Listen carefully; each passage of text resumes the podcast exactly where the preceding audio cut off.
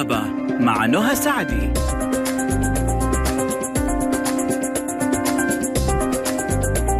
بسم الله الرحمن الرحيم. السلام عليكم ورحمة الله وبركاته أحلى مستمعين مستمعي. ألف ألف أف أم الموجة السعودية. مستمعي برنامج طبابة ألف اللي بيجيكم يوميا من الأحد الخميس بإذن الله. معايا أنا نهى سعدي من الساعة واحدة للساعة اثنين. بعد الظهر بيكون معنا ضيف وضيفنا بيكون من النخبة والنخبة فقط من الأطباء آه، في مجالهم. آه، بنختار موضوع يهم المجتمع بصورة جدا آه، قوية وفي نفس الوقت بيكون آه، صحي علاجي توعوي وقائي. يعني يستفيد منه الجميع. أحب أذكركم أنه الحلقة موجودة للي ما حيقدر يسمعنا أو وصل وجهته أو أي شيء الحلقة حتكون موجودة على قناة ألف ألف FM على اليوتيوب. وهذا الشيء يذكرني أقول لكم اللي مع آيفون مع آيباد مع أي جهاز نظامه iOS يدخل على متجر أبل أو Apple Store يحمل تطبيق ألف ألف FM. واللي معاه جهاز نظام أندرويد يدخل على Google Play يحمل نفس التطبيق.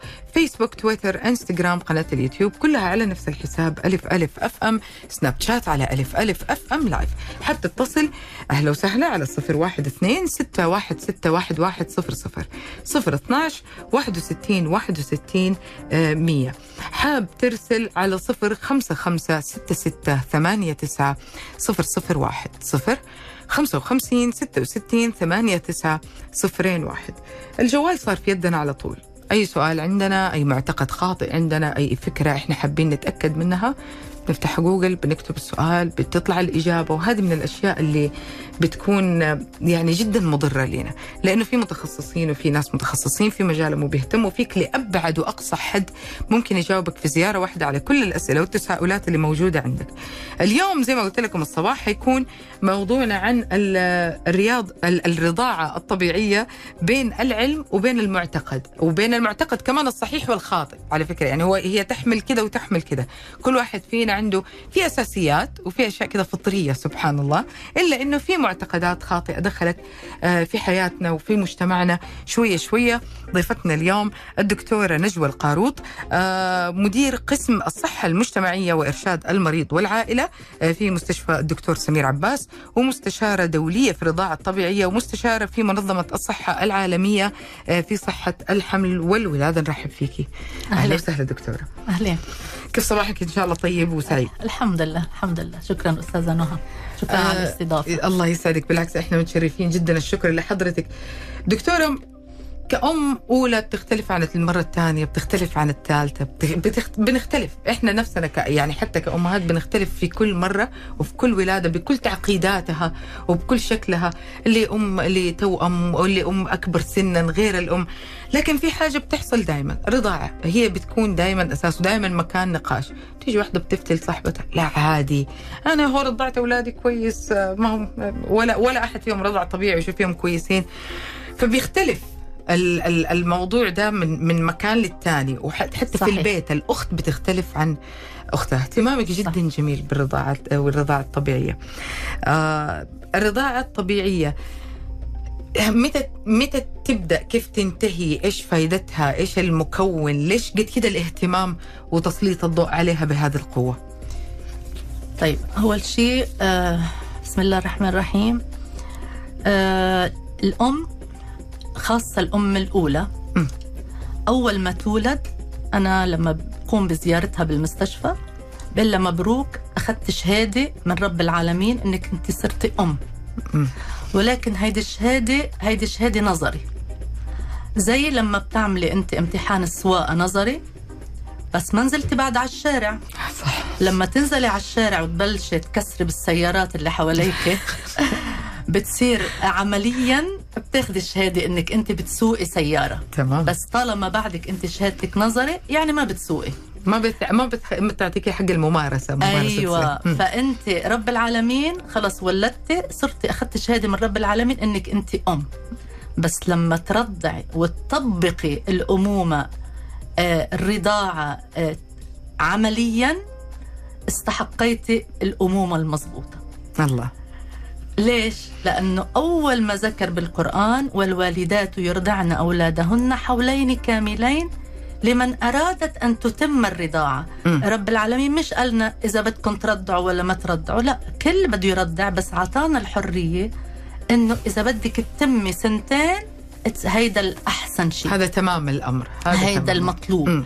إذا ما قدرتي على القليل ست أشهر بس أصل الرضاعة مطلوب منك فمطلوب من جميع الأمهات لياخذوا الشهادة إنه هن أم لازم يرضعوا مم. ليش؟ لأنه هيدا الطفل لما انوجد على هالدنيا اجى على الدنيا كان بمكان بقلب الرحم مكان معقم مكان طبيعي نظيف متعود هيدا الطفل تسعة أشهر يسمع صوت أمه يسمع صوت الوالد لأنه حاسة السمع عند البيبي بيكون المو... آه، ببطن الأم بالرحم بيقدر يسمعه. فبشم ريحة السائل الأمنيوسي اللي عايش فيه. ويتحرك مع الحركة اللي بتتحرك بالمي. ممكن يحط يده بفمه ممكن يمسك الحبل السري آه، يرفس الأم. الأم ما بتعرف إنه هي إذا كانت زعلانة أو متضايقة وجوزها معذبها آه، فيسمعون الرجال كتير هيدي مهمة ما تزعلوا نسوانكم لأنه هي حتأثر على الطفل ويزعل الطفل. فبصير يرفس ويلبط هو ببطن أمه. ونفس الشيء إذا كان مبسوط. فالذاكرة عند الطفل تبدأ هو برحم الأم. فيبدأ عنده شيء اسمه ذاكرة. حيبلش الكمبيوتر اللي برأس الطفل يجمع معلومات بدءا من الذكريات المنيحة واللي مش منيحة. مم. مشان هيك بتلاقي كتير أطفال أول ما يخلقوا ممكن بيضحكوا أو بيعبسوا بناء على الذكريات اللي موجودة عندهم هو وبطن أمه. يا سبحان الله. ف... آه، فمطلوب هيدا الطفل لما يخرج على على المحيط الجديد اللي هو غير كليا المحيط اللي كان عايش فيه. فهو كان يسبح فاجى على هوا. مم. فالحركة تاعيته ومع أعضائه هي تختلف عن الحركة اللي كان يتحركها بسهولة مهم. ب- ببطن الأم. جميل. آه بنروح نيجي نبغى نشرب بنعطش. نبغى نروح نشرب موية ده الطبيعي آه ممكن تشربها من قارورة ممكن تشربها من كاسة ممكن تشربها بإيدك ممكن تشرب شوية ممكن تشرب كثير آه لكن في عامل لو اختفى مستحيل تقدر تشرب الموية. انه الموية ما تكون موجودة أصلا انه تكون هذه الكاسة فارغة إنه يكون هذه القنينة فارغة. آه فوجود الموية ساعتها هو اللي بيكون عنصر أساسي عشان تتحقق العملية أو الإجراء اللي قمت تسويه. أول مشكلة ما عندي حليب. بعد الفاصل حنشوف هذه المشكلة وكيف تتحل.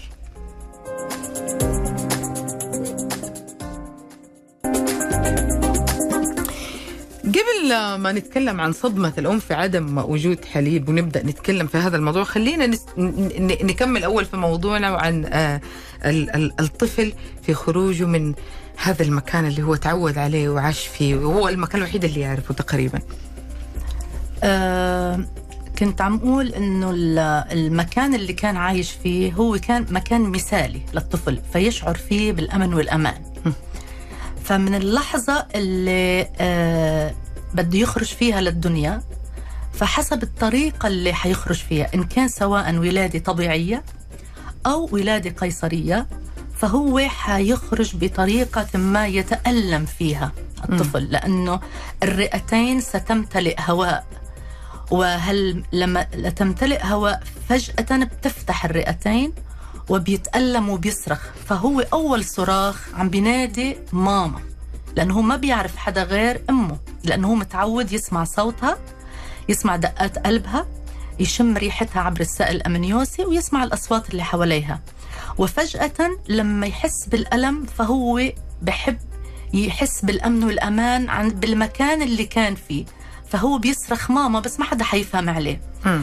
فللأسف اللي بيصير عادة إنه الأم لأنها موجوعة الطبيب بيكون مستعجل طبيب الأطفال كمان مستعجل ليتلقى في البيبي وال... وال... طبيبة الأطفال أو طبيب الأطفال ال- ال- النساء والتوليد بده يهتم بالأم بينسوا الطفل وبينسوا إنه هو رح يصير عنده شيء اسمه صدمة عاطفية هي الصدمة العاطفية علشان هيك مطلوب من الأم إنه تحط البيبي على الجلد.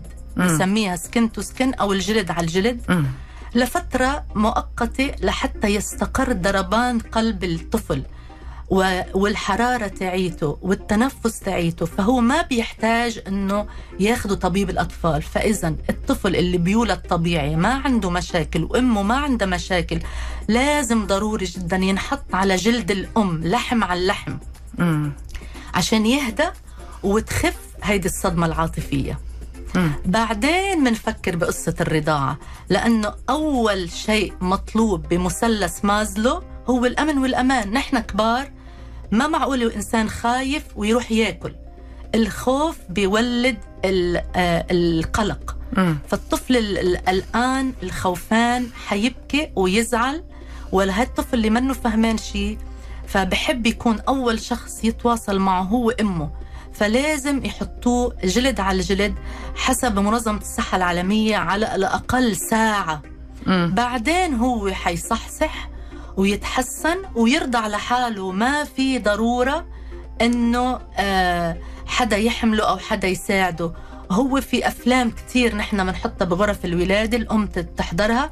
حتى لو ولدت قيصري أو ولدت طبيعي اثنين ممكن الطفل خلال ساعة من الزمن يرضع بشكل طبيعي. ولكن إذا الأم أخذت بنج وهيدا بهمني كتير أحكي عنه. إنه هو أحد الأسباب إنه الطفل ما بيقدر يرضع أول 24 ساعة والأم بتفتكر إنه ما في عندها حليب مم. وهيدا اللي بدنا نحكي عنه إنه الأم لما أنا بزورها أول 24 ساعة من خلال الولادة أول سؤال بتقلي إياه أو ما بتسأل خلص هي بتكون مقررة من عندها. مم. مع إنه هي بتكون بعد أول طفل ما عندها المعرفة السابقة. طب صح. صح منطقي. يعني أنا بسألها الا أنت يعني هي لوحدها خايفة. أيوه. إيه. لا هي مش قصة خايفة هي في عندها معلومات مكتسبة من قبل. صح. سواء من الفيديو من من التلفزيون من السينما من من, الأهل. الأهل مم. من أمها من أصحابها من التجارب غيرها. صح. فكل واحد بينقلها تجربته وبقلها أنت شو بفهمك؟ أنت بعدك أول بيبي ما بتعرفي شيء فهي بتحط براسها إنه هي صحيح ما بتعرف. فبتخاف تاخذ قرار. فبتخاف وبتجي بتقلي خلاص دكتورة أنا ما عندي حليب. أنا سؤال واحد بقول لها أنت كيف عرفتي ما عندك حليب؟ بتقلي أنا أحس إنه ما في حليب. طب هيدا إحساسك من فين نبع؟ هل أنت عندك خبرة سابقة لتعرفي إنه في حليب أو ما في حليب؟ بتقلي لا هيدا أول بيبي طب إذا أول بيبي كيف بتعرفي إنه ما في حليب؟ بتقلي عشان أنا ضغطت على صدري وما أو نزل ما نزل. بقول لها طب قد إيه بدك ينزل؟ يعني تبغي تفتحي حنفية ينزل حنفية ولا بدك شلالات نياجارا؟ يعني قديش انت بتعتقدي الكمية اللازمة لتقولي عندك حليب؟ بتقول ما بعرف. طب كيف انت قررتي ما في حليب؟ ورحتي ظلمت الطفل وما رضعتي وديتيه على الحضانة وقلتي لهم ادوه صناعي. واحد حرمتيه واعطيتيه صدمة عاطفية. هو أول 24 ساعة ما يبغى ياكل. الطفل أول 24 ساعة ما يحتاج يرضع. لأنه في بنسميها نحن موية بين الخلايا موجودة بجسمه بي- بيمتص الجسم وما يحتاج ياكل يا سبحان الله ولمعلومات الناس كلها لازم تعرف ويسمعون الكل انه السكري عند يعني السكر عند الطفل كل الأطفال بدون استثناء إذا كان الطفل طبيعي وأمه طبيعية بينزل نسبة السكر أول ساعتين بشكل طبيعي وبيرجع لحاله بيطلع وبصير طبيعي سواء أكل أو ما, أكل. أكل. سواء رضع أو ما رضع فما يخافوا إنه والله السكر نزل بالدم ويعملوها حجة لحتى يرضعوا طفل صناعي. عم يحرم الطفل من الغذاء الطبيعي اللي ربنا اداه للأم. الله. هو ربنا قال والوالدات يرضعن. الحليب اللي موجود بال بالصناعي هو حليب البقر. هو ينفع للبقر.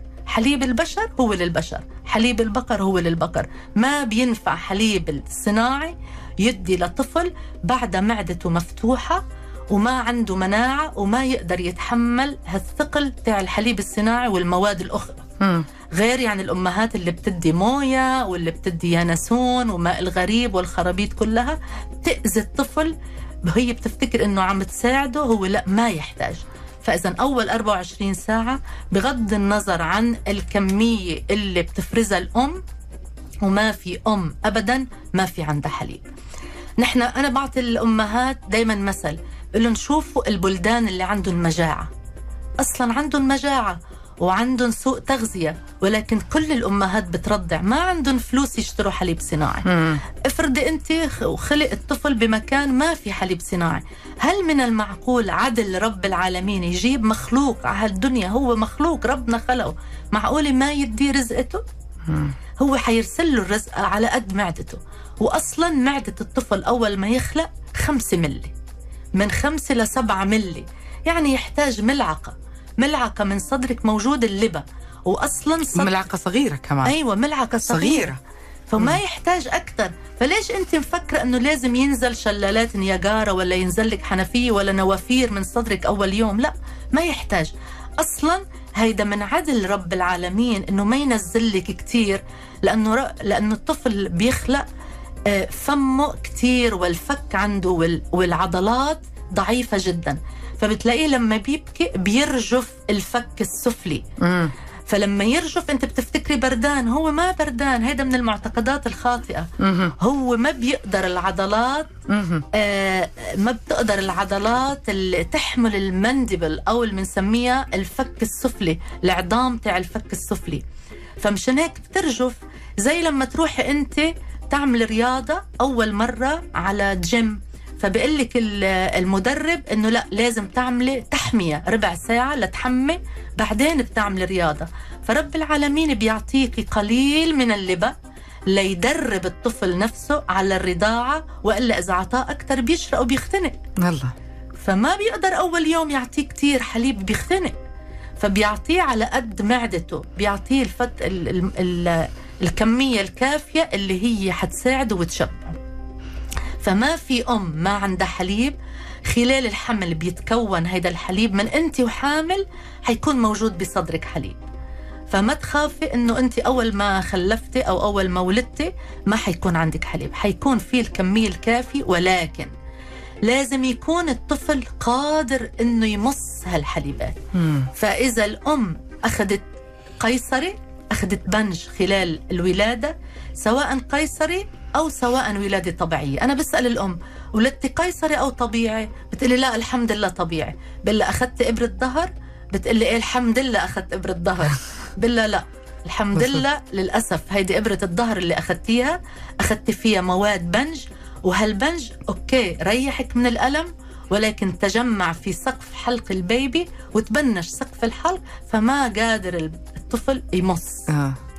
فالبنج اللي نحن بننبسط إنه بنعطيه للأم خلال الولادة ليخفف لها الألم عشان ما تتألم للأسف بتأثر على الطفل وبتبنج له سقف الحلق. فالطفل أول شيء لحتى يرضع لازم يكون جوعان. كل الأمهات بتقلي دكتورة الطفل ما يبغى يرضع نايم. طيب نايم ليه بدك تصحيه هل بالقوة بدك تطعميه؟ نايم. قال ليه خمس ساعات نايم. طيب نايم. نوم العافية. نوم العافية. ليه بدنا نصحيه؟ يعني مين اللي قالك إنه لازم تصحيه للطفل إذا كان نايم؟ لما يجوع هو حيصحى حيقفل ايديه حيبدأ يرفسك ويقلك إنه أنا جوعان. يعني أنا من استرسال وروعة والطرح اللي عند دكتورة نجوى في في موضوع اليوم قررت إني أنا حتى تنازلت عن ورقة الأسئلة اللي كانت موجودة عندي وما أبغى أسأل. أبغى أسمعها بس إيش تقول لي؟ لأنه آه حتقول المعلومة ال- الأهم فالمهمة فاللي تفيدك في الأخير. حقيقي رائع حوار رائع أو أو بالأصح استرسال وسرد رائع. حنطلع فاصلنا الآن حنرجع حنكمل معاكم في برنامج طبابة ألف مع الدكتورة نجوى القاروط آه، مدير قسم الصحة المجتمعية وإرشاد المريض والعائلة من مستشفى الدكتور سمير عباس ومستشارة دولية في الرضاعة الطبيعية. يعني من أفضل أفضل شخص ممكن يتكلم في الموضوع مستشارة من منظمة في منظمة الصحة العالمية في صحة الحمل والولادة. واليوم بنتكلم عن الر- ال- ال- الرضاعة الطبيعية بين العلم وبين المعتقدات. خليكم على السمع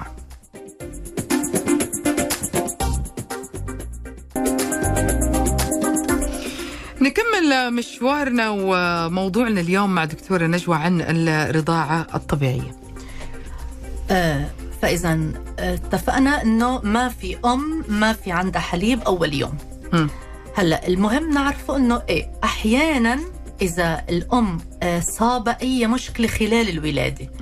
يعني كانت عم تولد طبيعي آه، علق رأس البيبي آه، سحبوه بال- بالشفاط أو سحبوه بالجهاز أو هي وعم بتولد قيصري صار في عندها لا سمح الله نزيف أو أي شيء فأي مشاكل بتتخل يعني خلال الولادة ممكن تؤدي إلى تأخر بإدرار الحليب وليس أنه ما في حليب. مشان هيك رب العالمين عمل إنه أول 24 ساعة ما بيحتاج الطفل يرضع فيكم تعتبروا انه الطفل جاي من السفر. وتعبان فاعتبروه جاي من السفر الواحد الإنسان لما بيكون جاي من السفر فما بيحب ياكل. فسيبوه ينام معلش. فإذا نام خمس ساعات ست ساعات سبع ساعات ما في مشكلة. فأول 24 ساعة الطفل بينام أكثر ما بيأكل. فيا عزيزة الأم ما تخافي وما تقلقي إنه أول 24 ساعة الطفل ما أكل ما بصير له شيء هيدا شغل رب العالمين. هيدا واحد. هيدا بالنسبة ل إذا في عندك حليب أو ما في عندك حليب.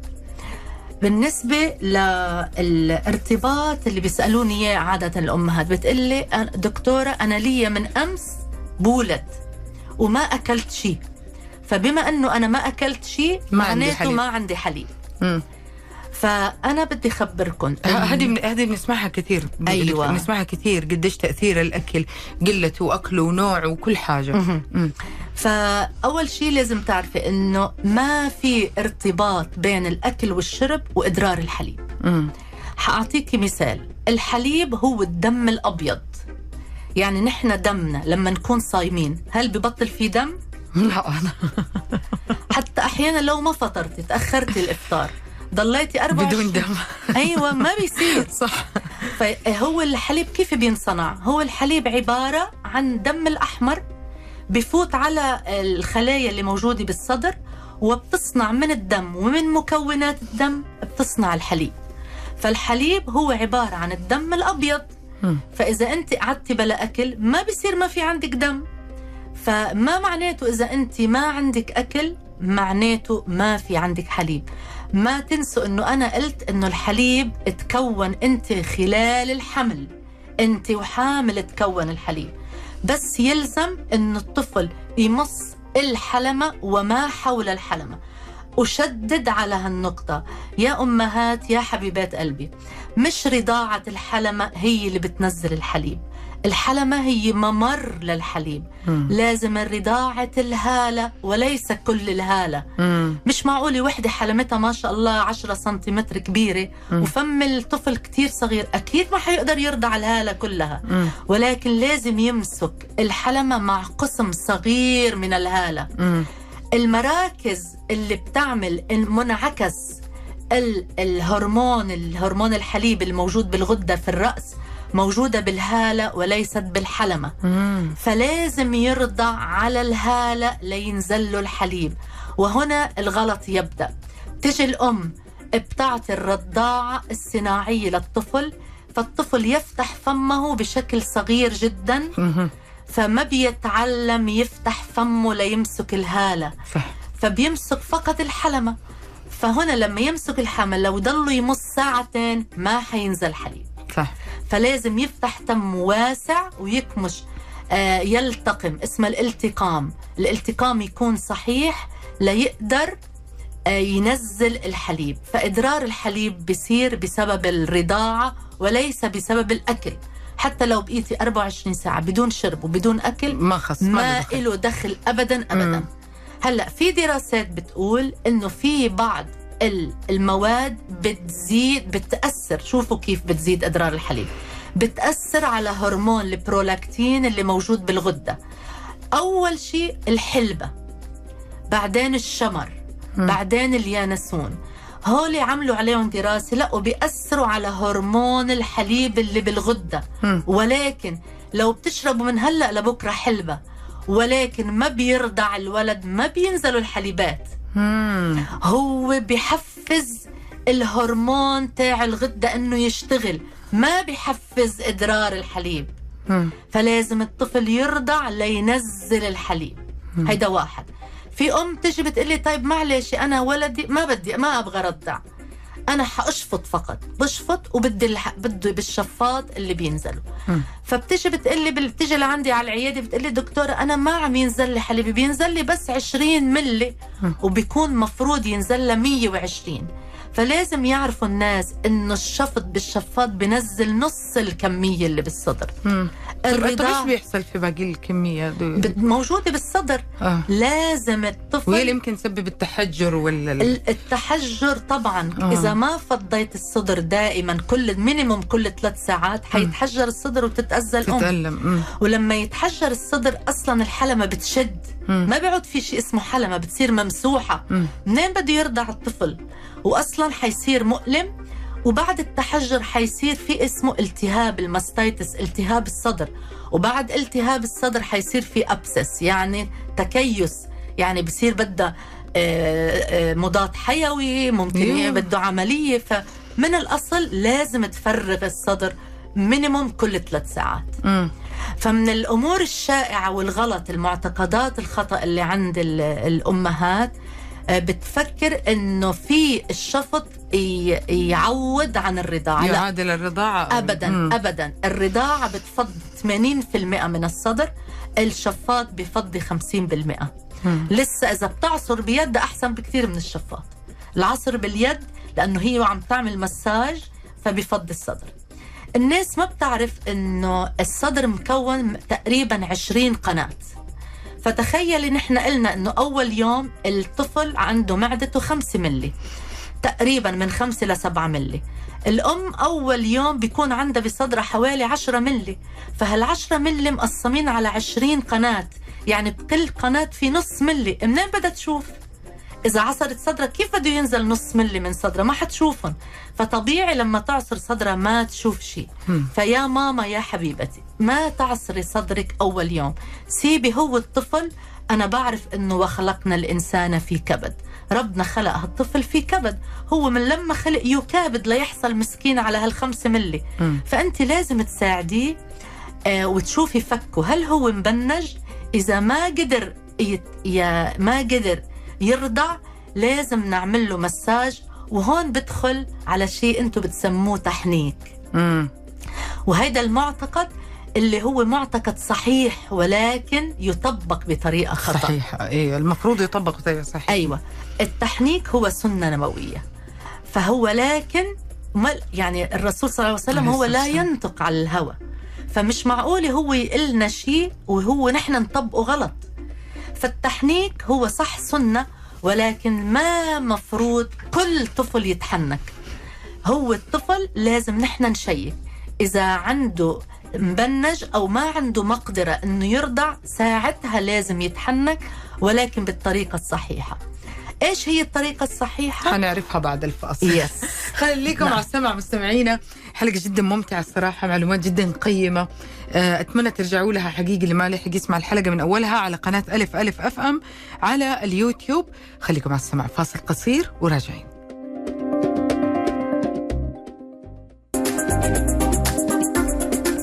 مكملين معاكم وأقولها من من قلب. مع الأسف إنه هذه آخر فقراتنا اليوم. مع الأسف يعني. وصلنا عند كلمة إحنا حنعرف التحنيك لسبب لأنه ممكن يختلف من منطقة لمنطقة وممكن يختلف فالكل يستفيد يعني ممكن يخ- يختلف ال- ال- المسمى أو شيء زي كذا فحنعرفه ونعرف فوائده ونعرف إحنا عرفنا إنه هو صح في حالة صح. معينة نعم. نعم آه أهم شيء نعرف إنه التحنيك هو ما بنرفع سقف الحلق يعني عند كل الناس اللي أنا سألتهم بقول أنا جدتي بتحنك أمي بتحنك ما بعرف إيش كل. بتحنك كل أحد بحنك.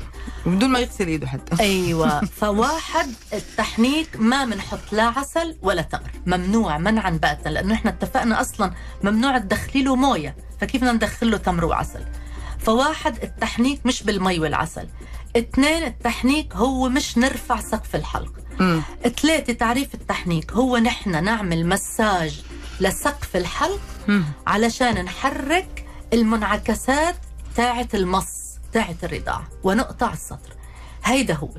فاللي حابب يشوف كيف التحنيك ما بعرف إذا بعدين ال- الأستاذة هدى بتعرف آه، على اليوتيوب اللي أنا عندي يعني القناة حقتي. أنا منزلة فيديوهات كيف الناس بتعمل تحنيك. مم. ممكن يشوفوا هال هالفيديوهات ويتعلموا اللي بتحب تعمل تحنيك. والتحنيك بينعمل مرة واحدة فقط مجرد ما فك البنج وراح التنميل اللي موجود بسقف الحلق وال- والطفل صار قادر إنه يمص ثمان مرات ورا بعض فصار قادر إنه يرضع. أوكي؟ هيدا هو التحنيك بشكل آه بشكل عام وبشكل بسيط.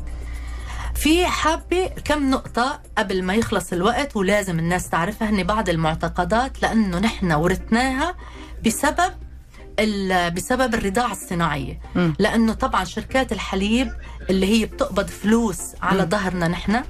فالشركات الحليب اللي بتعمل إعلانات وبتشجع الأمهات إنه آه ترضع بالرضاعه الصناعيه فكل الناس بتفكر إنه لازم تكرع اللي بنسميها الدشه التدشئة أو ما بعرف شو بنسميها بال هون بالمملكة بسموها تكريع مم. الطفل يعني إخراج الهواء من معدة الطفل. هيدي شغلة شائعة بين الأمهات. هيدي مطلوب نعملها إذا كان الطفل بيرضع صناعي.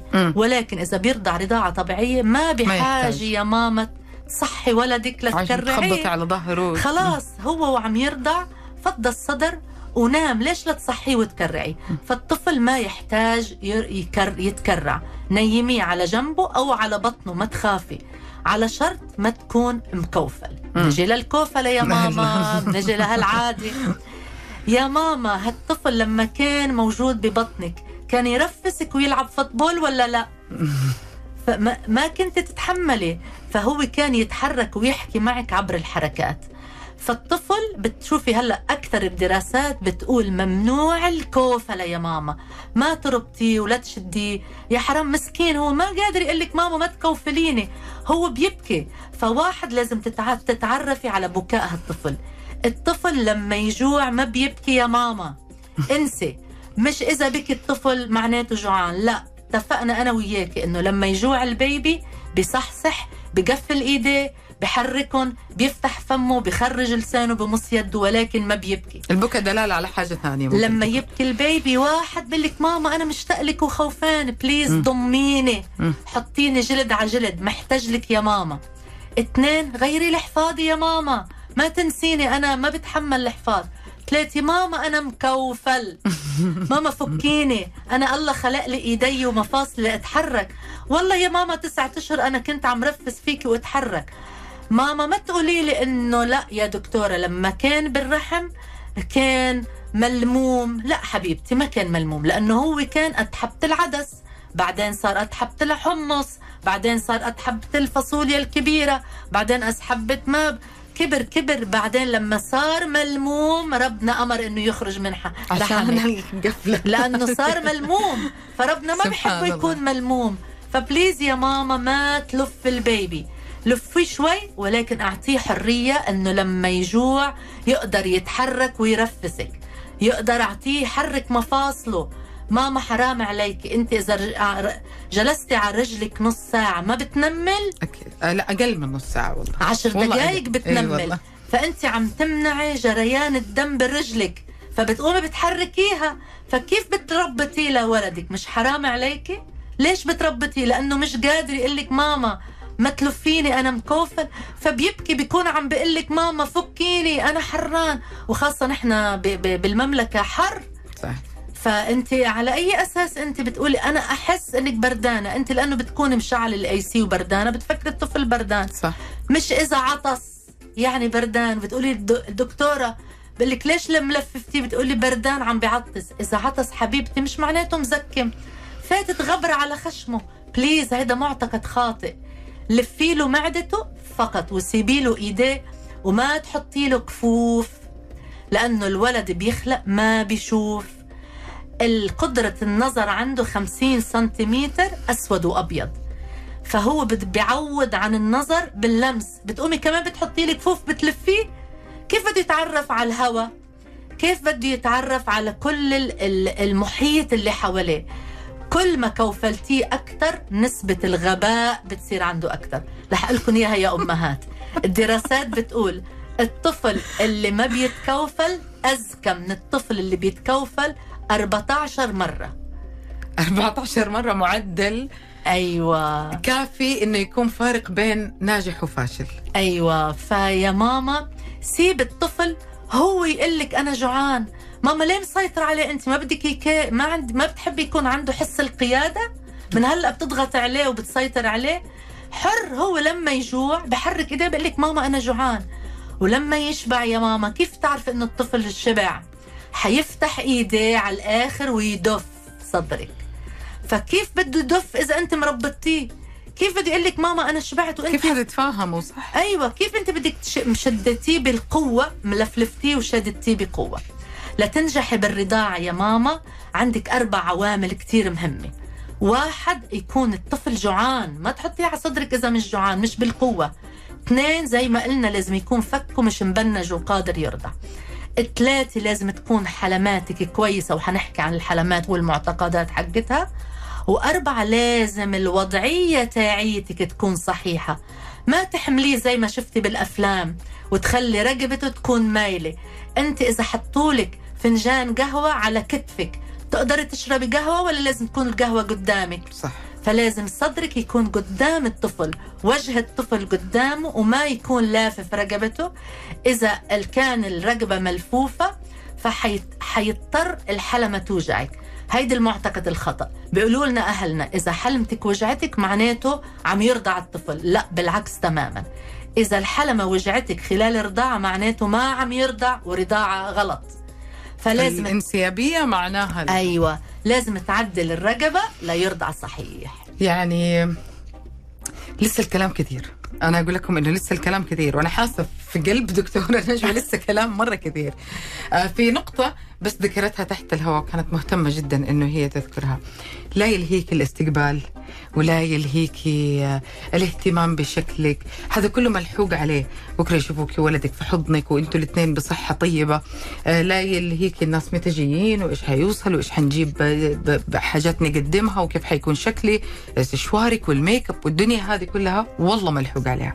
ححترمك أكثر كأم ححترمك في كل الأحوال. لكن حيزيد احترامي لما تقولي أبغى أهتم بطفلي أكثر شيء أو حتى تقولي حابة صاحباتك بس اعذروني إنه بس حطيت أو صبيت كل اهتمامي بهذا الرضيع.